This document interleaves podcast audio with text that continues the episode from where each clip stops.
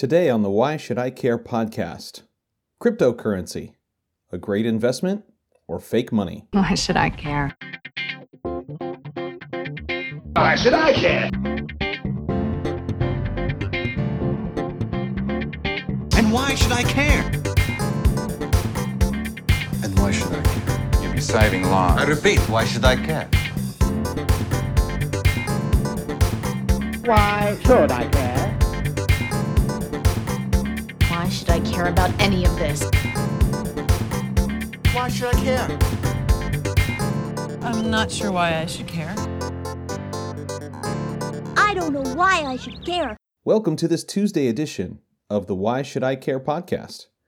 This is the daily podcast where I give you one thing you shouldn't care about and another thing you really ought to care about. We are a brand new podcast and our audience continues to grow. We could really use your help in that effort. If you wouldn't mind just leaving us a rating and a review on Apple, make sure you're following us on all of our social platforms Parler, Twitter, Facebook, Medium, Rumble, and YouTube.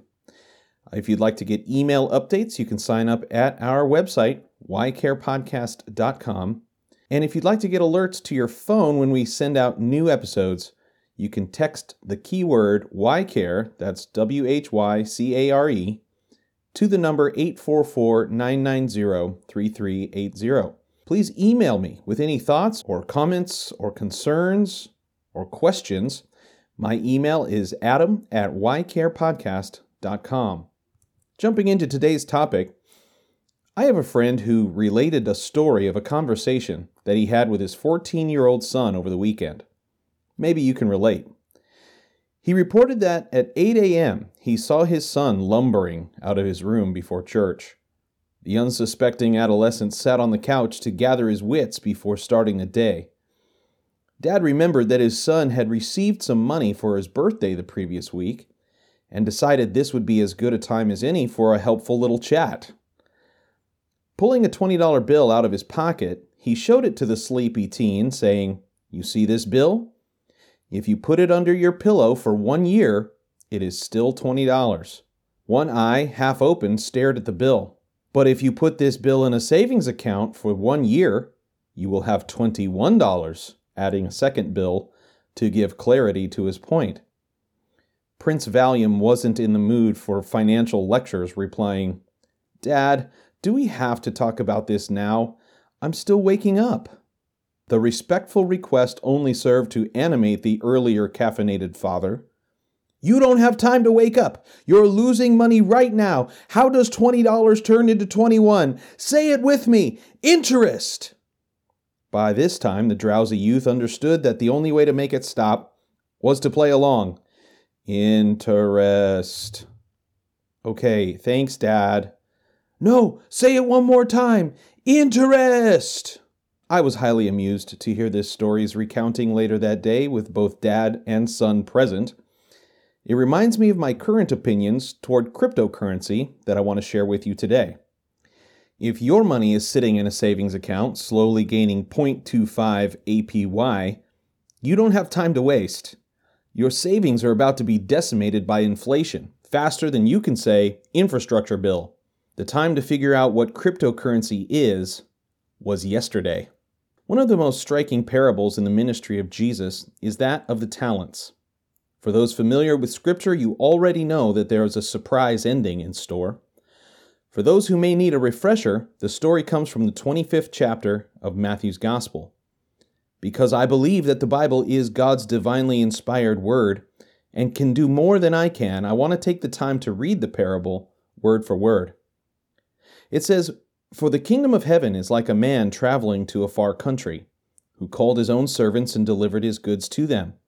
To one he gave five talents, to another two, and to another one, to each according to his ability, and immediately he went on a journey. Then he who had received the five talents went and traded with them, and made another five talents. And likewise, he who had received two gained two more also.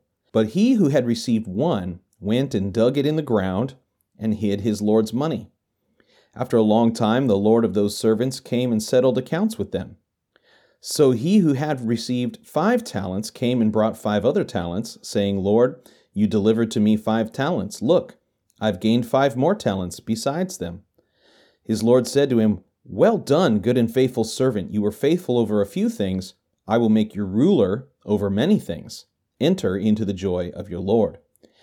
He also, who had received two talents, came and said, Lord, you delivered to me two talents. Look, I have gained two more talents besides them. His Lord said to him, Well done, good and faithful servant. You have been faithful over a few things. I will make you ruler over many things. Enter into the joy of your Lord. Then he who had received the one talent came and said, Lord, I knew you to be a hard man, reaping where you have not sown, and gathering where you have not scattered seed. And I was afraid and went and hid your talent in the ground. Look, there you have what is yours. But his Lord answered and said to him, You wicked and lazy servant. You knew that I reap where I have not sown and gather where I have not scattered seed. So you ought to have deposited my money with the bankers, and at my coming I would have received back my own with interest. Therefore, take the talent from him. Give it to him who has ten talents. For to everyone who has, more will be given, and he will have abundance. But from him who does not have, even what he has will be taken away. And cast the unprofitable servant into the outer darkness. There will be weeping and gnashing of teeth. Returning to my commentary, it doesn't matter how many times I read that passage, I still get surprised by the harshness of the judgment against the unprofitable servant. Please remember, this is not just a random story. This is a parable that, according to Jesus, describes the eternal kingdom of God. What do we need to learn from this? God, like my early caffeinated fatherly friend, wants the best for his children. And part of that best means maximizing our potential. To fail in that is a great tragedy indeed. So, turning our attention to this episode's title, why would a Christian pastor and podcaster like me want to talk about cryptocurrency? For those who haven't been paying attention, here are a few points of introduction. Number one, cryptocurrencies like Bitcoin, Ethereum, and Litecoin are now just as trustworthy as national currencies. The blockchain system on which the coins were built is, in my opinion, more secure than any government on earth. You can take a look at the link of PayPal's handy guide on the topic to get more familiar. Link is in the show notes. Number two, 2021 will go down in history as the year that crypto went mainstream. Major financial institutions are jumping into the market. Tesla invested $1.5 billion of its cash reserves into Bitcoin earlier this year. At the time, that was 50,000 Bitcoins when they purchased it in January. Those same Bitcoins only three months later have nearly doubled in value. I can bet Elon's happy about that. Also, BlackRock, MasterCard, Visa, Deutsche Bank, Square, and PayPal have all made moves to make cryptocurrencies mainstream in their platforms. Number three, it's more accessible than ever to dip your toe in the water to get started with apps like Coinbase, Binance, Robinhood, or PayPal. See the links in the show notes for more information. Now, I must say that I am no financial advisor. So make sure you educate yourself before making any moves. And yes, I need to give the standard warning that cryptocurrencies can make wild swings in short times, so it is not a replacement for traditional investments. But in the time that it has taken me to write this podcast, my cryptocurrencies have gained another $25 in value.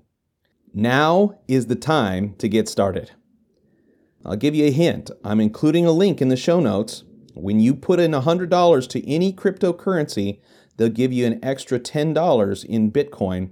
Full disclosure, when you use my link, you would also be putting $10 in Bitcoin in my pocket as well. But the point is, I genuinely wish somebody would have kicked me in the butt earlier than I started. So, what don't we care about today?